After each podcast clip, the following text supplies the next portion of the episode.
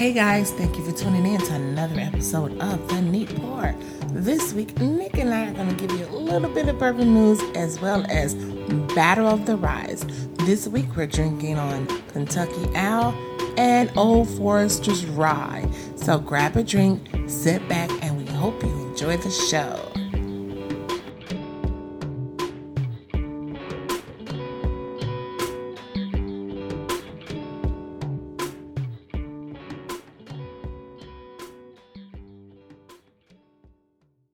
All right, and we're live. Hello to every single person listening across Chicagoland and around the world. Welcome to the Neat Pour podcast. Of course, I'm your co-host, Nikosi. And I am Chalonda. I'm a Pisces now. seen that earlier. I I'm a I Pisces. had- I have uh, type B negative blood. yeah, we seen that earlier. I said I was going to do that. Yeah. So uh, we're back. Well, we're happy to be with you. Uh, we've got some news. Uh, we've got a head-to-head that we're going to discuss, and we've actually got a uh, we've got a blind tasting that we're going to recap from earlier today. Uh, Chalonda, you want to tell the good folks what we're drinking tonight? Tonight, we are drinking Kentucky Isle. Owl. I'm sorry, Owl.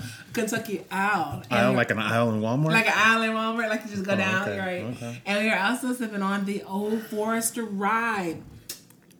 Yeah, man. Uh, it's the uh, it's the rye episode. It's a very strange. It's a very strange pairing these two, right? Uh, the Kentucky Owl is, of course, an 11 year uh, product from Kentucky, uh, Kentucky Owl, Duh. and then uh, Old Forester Rye is a newer product that is uh, 100 proof. They're both around 100 proof. Uh, Kentucky, the Old Forester is about four years old. Yeah, so last week we did a battle of the weeks, and this week it's the Ryes. So, what made you uh, decide to want to do this one this week? Well, you know, we didn't really do rye at all up until this point. Am I? What are you? What are you pointing at? The the sound of the table? Hell yeah! Every episode, dude. What the hell? All right. Um, we're here in the Afro Beer Chick Studios, and uh, apparently I can't stop banging the tables in this joint. Uh, uh, my bad, dog. Um, it made sense. You know, the Kentucky Owl. I've always been curious about, and I think we talked about maybe having the uh, the Peerless as a as a as a as a pairing, or even the uh, Willet as a pairing. But Old Forster's, a brand we love, had this twenty three dollar rye, and it was around the similar proof. Age difference is a little different, more than a little bit different, like an eight year age difference. But you know, they're on completely different ends of the price spectrum. So uh, I thought we'd talk about that a little bit. Well, let's get right on into it. We got some news to dive into first. Uh, yeah, a little bit of news. Uh, a brand new Pappy Van Winkle exhibit opened in uh, the Frazier Museum down in uh, down in Louisville. So this uh, Pappy Van Winkle exhibit will showcase over 500 keepsakes and bottles donated to the Van Winkle family, uh, or by the Van Winkle family. So uh, this is a museum that already has exhibits for the spirit of Kentucky.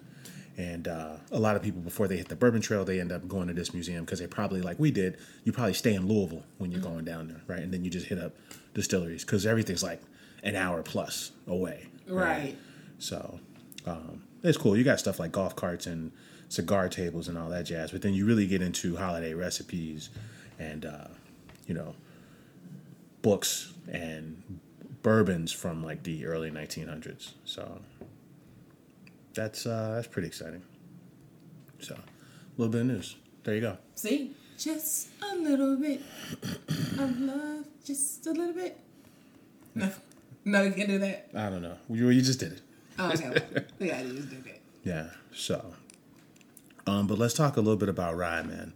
I think uh, rye is really one of the first. Uh, it's one of the first whiskeys made in the United States, right? Because uh, all those colonies in the Northeast, uh, they just didn't grow that much corn. Rye grew up there a little bit more than, than corn did, right? So we're talking like you know Pennsylvania, Maryland, New York, you know the native grain wasn't corn, it was rye. So you didn't really see corn based spirits until after the Revolutionary War. So rye, of course, is the whiskey. The good old boys drinking whiskey and rye. That's, that's, that's funny. That song popped in. But rye is 51% rye versus 51% corn. That's why it's not a bourbon; it's a whiskey. It's a rye whiskey. So Because you got to know the rules when it comes to bourbon. yeah, so uh, rye is a spicier grain by nature, and uh, you know, thus it's good in cocktails. And a lot of folks credit it for the bourbon boom of the last you know five to ten years because mixologists were getting behind it, talking about these brands, and the mixologists really like the way rye played in cocktails, kind of the way like when we make those lemonade, uh, you make those lemonade ice cubes, how we prefer just a higher proof because you like the way it plays with that with that big ice cube. You know? Yeah. I am not a mixologist. I just create shit in the kitchen for fun. Yeah. And people seem to like what you create. So, um, Kentucky Owl. Where do we start? Do we start with Kentucky Owl? You know what? Yes, and let's just let's let's kick this one off because this is a hundred and eighty dollar bottle Yeah, of rye, rye whiskey. It is. Uh, like we said earlier, it's uh, 101 proof, aged 11 years. Now, Kentucky Owl as a brand, well, in 2017, they sold to Stoli, the same crew that owns Stoli Vodka. Um, but it's been around for about 10 years, this Kentucky Owl. So it's uh, it's got a long history. It was actually produced from 1879 until Prohibition. Does it have a real history, or is it just conveniently made 1879 sounds pretty real, right? So Kentucky Owl was a brand that was made up until Prohibition, right? And then um, the the descendants of the original distiller wanted to revive the brand, right? Uh, so they started sending out barrels, you know, maybe like a a thousand barrels the in 2014. That was where it started, and then you know started to grow from there with very little marketing. They just sent it out to folks, right? So uh, that's just a quick history on Kentucky Owl. You know, like go from a thousand bottles to a few years later selling you know 2,500 bottles, that sort of thing. Uh, now they're in 25 states, right? So uh, the Kentucky Owl Distillery. Uh, now we talked about craft brands in the last episode. You know, I think with like Smoke Wagon, and uh, I think we named dropped a few others, but you know, we kind of been sticking to like these traditional brands, and this is one that I've always been curious about, but haven't never had. So Well, we about to have it tonight. oh, I'm pretty excited about that. So let's get into it. There's some more dead air. Sorry about that. So when I first smell the nose on this Kentucky Owl, the sweetness hits you up front. I'm getting some fruit notes, like as far as some orange, uh, some lemon zest, some uh, peach. Uh, I'm getting a little bit of spice. I'm not as I can't. I would say maybe some some pepper or some allspice or something like that. What about you? Yeah, I think initially the first thing that caught my attention was like this really nice lemon zest, right? A little lemon zest, a little dill, but then also it, it was layered first of all because I actually got a little bit of um like uh it was almost like a lemon cupcake vibe. How the cupcake is lemon, but the you know you got a nice buttercream frosting on there. Like that's what I that's what I, I smelled. And then when I when I took a sip, you know, I kind of got this like very distinct kind of um you know savory vibe. I got a little bit like rhubarb, right? Like it was doing a little bit more than I honestly I expected it to do. What does rhubarb taste like? I've never had rhubarb. You've never had a rhubarb. I've never had rhubarb. You never had uh, rhubarb pie? Nope. You never had strawberry rhubarb from New Glarus? No, Really? really. Oh, okay. I mean, then, I mean, if it's mixed with something, I mean, especially strawberry. But no, never had a rhubarb. Well, it's usually, I think rhubarb's usually mixed with something. Yeah. So, Because the, the beer's named after the dessert. Oh. Yeah. so as far as the uh, the color, it's giving you the sexy amber color, but the taste, again, like the smell, I'm getting that lemon zest. I'm getting it's very savory. I'm getting the orange. The orange is really prominent for me. Um, I'm getting a little bit of oak. Um, hmm, it's something else I can't really put my finger on, but that spice is definitely you getting that Kentucky hug in the back of your throat. Yeah. Um, I like this the spiciness that you speak of in in uh, in rye whiskeys. It just kind of hits me right in the middle of my tongue. Um, we earlier today we had this whiskey alongside three other rye whiskeys, and uh, we did a, we tried a blind tasting. So I think we had uh, Michter's, uh, then we had Pikesville, and we also had Old Forester the Old Forester. Yeah, and the Kentucky Owl. and the Kentucky Owl. Yeah, so yeah, let's talk about that before we get into the Old Forester, you know, and stuff. So we set it up. We did a blind test testing. We had my daughter. Yes, she's a minor. Don't worry, she didn't drink anything. She poured. She played bartender. She played. She uh, poured all of the drinks and she labeled them and did not let us see them until after we had finished. And we gave our notes on each one. So, like in glass A, what was glass A again? Uh, Glass A was Pikesville. Okay, so glass A was Pikesville, and cl- and B was Old Forester. Old Forester, and C was Michter's, and D was Kentucky Owl. Yeah. So for in that lineup, when we rated them, I rated Old Forester first for me. Um, Michter's came in second, Kentucky Owl came in third, and then uh, Pikesville came in last.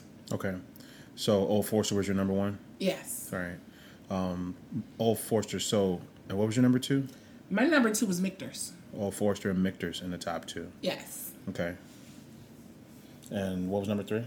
My number three was Kentucky Owl. All right. Now the only one we got the same was you know it was a close it was close for me, but I gave the edge to Kentucky Owl. Kentucky Owl came in third for me too. I thought uh, compared to the other ones, I mean in that time in the barrel, because I'll tell you right, a twelve year old whiskey, by the time it's twelve years old and it sits in a barrel, like half of it's evaporated, right? Like it's an expensive process, and you know, but a lot of flavors gone. But it's a lot of flavors are condensed as well, right? Right. So it's um yeah it's a pretty it's pretty special and it's a sweet spot a lot of people tell you that anything over 12 years might be where it's too saturated with wood flavors right Yeah. and, and 12 is a sweet spot but when you have this kentucky owl we wanted to know why why why is it $180 right and then what makes it different from a $20 bottle and i think that was the whole point of having of pairing these two together honestly Yeah. Um, right because both of these you can find in the store pretty easily Yeah. Um, but I tell you, there's a there's a density in uh, appearance. Like it's it's literally darker, mm-hmm. but then also I think there are there is a more layered flavor profile in this in this 11 year than there, there were in the other ones.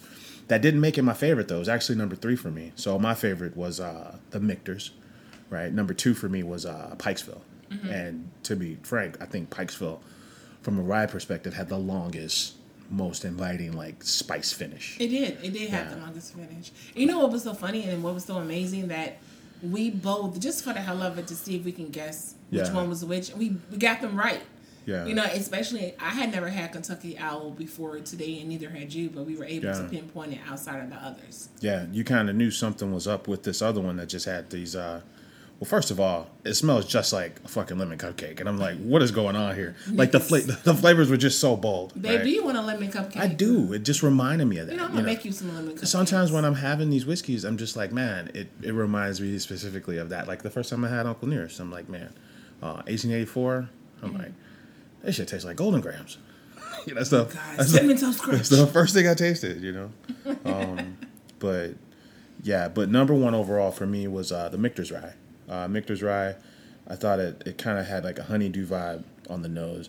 I got lavender. When I tasted it, I got a little pistachio flavors, and then that those orange preserves on a Danish. You know, I got that. And what I liked about it was that the spice just kind of from front to back there was just a little bit of spice throughout the whole experience but then all these really cool kind of sh- candied fruit flavors alongside the spice all at once kind of made it number one for me right I think it was really interesting for me that I picked the Old Forester, which is what we're also comparing it to the Kentucky Owl tonight. That Yeah. was number one for me. I really enjoyed, as the smell, you have a peach caramel uh, notes. Um, the taste again, it was like it tastes like some caramel candy, you know, that Werther's. Um, not really much spice there, which I'm fine with, but I really like the sweetness and and and the peach notes in in the bourbon. i think um old, old forester was number four for me. I really liked the spiced green tea nose that I, that I had. And then it actually it's got some good it's got some good heat on it too. Like it's not it's no slouch. Um but i think the, the heat and the spice kind of comes and goes Well, with this like one, a flash. it was the least amount of spice of all the four that we've had. Yeah, that's probably true. Yeah. Yeah. Um, what was number three for you? Number three was Kentucky Owl. Okay. Yeah. So that was our first. Uh, that was our first tasting. I think we had them all in a row, and then we did it in reverse order. Yes. Yeah. And uh, and that's when this Kentucky Owl kind of sh- kind of showed out a little bit because It showed its ass. it is it is it is uh yeah it's it's just it was distinctive and noticeable in a lineup of other other rides, which I guess was kind of the point, right? Yeah, so if you get back to just comparing these two between, like you said, they're both on the opposite price spectrum. You have the old Forester that's for $23, which the world can thank Jackie Zykan for that because she lobbied hard for old Forester to not be not to not be priced at 60 something dollars. She pushed for it to be 23. So shouts out to that. Um, and then you have Kentucky Owl, which is $180. So we really wanted to know with these two rye whiskeys, is it worth the price point when you have so many other just as good uh, rye whiskeys on the market? Yeah, I think uh, yeah, man. Shout out to Old Forester. That's uh, it's one of our favorite brands. I think uh, you know Brown-Forman is, is we like the uh, Woodford Reserve from Brown-Forman too, but uh, this particular rye I think has been absent from the market for uh, like forty or so years. It was modeled after something called the Norway or Normandy rye whiskey. Well, I thought this was their first um, uh, grain recipe in like over 150 years, Yeah. almost 150 years. Yeah. Yes. So this uh this and the 1920 are really cool from Old Forster.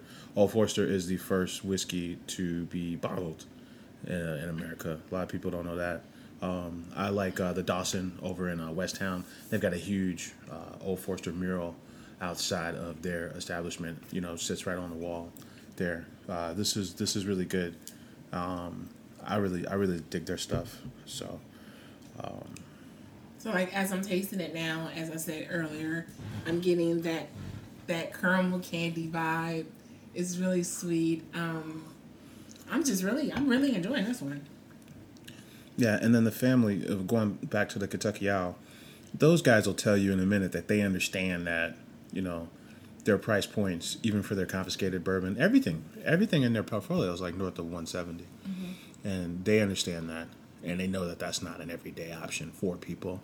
They kind of design it to be a, a special occasion, kind of kind of offering, right? Yeah. and um, which I think there needs to be that a luxury. You know, WhistlePigs like that. They'll come out and tell you, like this is a, a for luck. This is a luxury. It's a luxury product, right? In the whiskey space. Yeah, I've seen some WhistlePigs that were like up to like four or five hundred dollars. The Boss Hog, the Boss Hog that uh that shit that Revolution aged their uh, Boss Ryway in. That's like a five hundred dollar bottle. That's why Binny's don't even have the price tag on it. Oh yeah, It's you go to Binny's in the in the uh, little room. Everything's priced to except for the top shelf. Like, look, and you can't afford this if you have to ask what the price is. Yeah. So uh, I tell you, man, I'm still kind of, I'm, s- I'm still kind of taken aback at how good Pikesville is. Um, I like a long, I like a long spicy finish. You know, we were talking, they were, we were talking about rye earlier today, just a grain rye, and how a lot of rye comes from Canada Right. you know, um, or, or the Dakotas, right? And I think there's a push in California and New York to have more rye production. But even when we did the Four Roses story, uh, you know, about a month ago now, um, they were kind of saying that, you know, for now, you know, there a lot of their their malt comes from the Midwest, but their Canada, their rye comes from Canada, you know, because it, it's a cold weather, it's a cold weather grain. It grows in those climates the best. So that's something I wouldn't have guessed, and it's also something I didn't know. So Learn something new every day. yeah. Um, but yeah, man, the rye episode.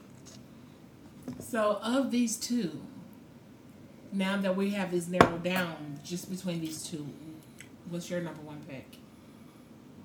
Um, that's that's tough. I think. I think the the, the herbal note. It's herbal and floral. The herbal floral nature of of the Kentucky Owl is really fun, but I don't know if it's exciting for me to want to go back to. You know, I think the old Forster honestly is kind of like is something that is actually something that I'm personally uh, interested in drinking more of. Like I think we're kind of we're approaching the halfway point of the old Forster bottle, and I'm like, hey, I would drink that again. You know, I would go get that bottle again. And that's just you know, even if they were both the same price, you know, I might lean towards that old Forster product. Just that just it just hits me the way I, I like it. I'm gonna say that I agree with you. I mean, even if even if you take price off the table, and don't get me wrong, Kentucky Owl is good. I do uh, enjoy the savoriness of this uh, whiskey, but for me, it's the Old Forester. It's the sweetness. It's the floral notes. It's the fruit notes. It's very complex, you know, in its layers. And then, of course, when you put the price point back into it for twenty three dollars, it's like shit. What the fuck? Why not go get this? Yeah, I think I'm glad I tried the Kentucky Owl, and the Kentucky Owl is nice. Um, I just wish it wasn't, cause you know, what's the most expensive bottle we've opened so far? The most expensive bottle we've Yeah. opened? Um, the Rock Hill Farms was like two hundred dollars. Yeah, that's MSRP uh, sixty though. Yeah. yeah. Oh wow. Okay, so Like I paid two hundred dollars for that. yeah, you paid two hundred dollars. Yeah, I didn't pay two hundred. I've never seen it before, so Okay, um, it's not even on the fucking Buffalo Trace website. So I don't. I wouldn't. I don't know. I would have to really look at which one we've opened. I don't know. Yeah. It's um it's something I'm it's the Kentucky Owl is something that doesn't deserve to be mixed. And it's something that is for sure special that you would sip on. Yeah. This is this is a little more versatile. Yeah, for one hundred eighty dollars, who's gonna make a cocktail out of hundred eighty dollar whiskey? Yeah. Unless you just bored and got money to just blow like that. or unless you're at a you know, that fancy one of those fancy bars in River North like Yeah, that. no, see, the objective here for our cocktails of the week is to make it cost effective.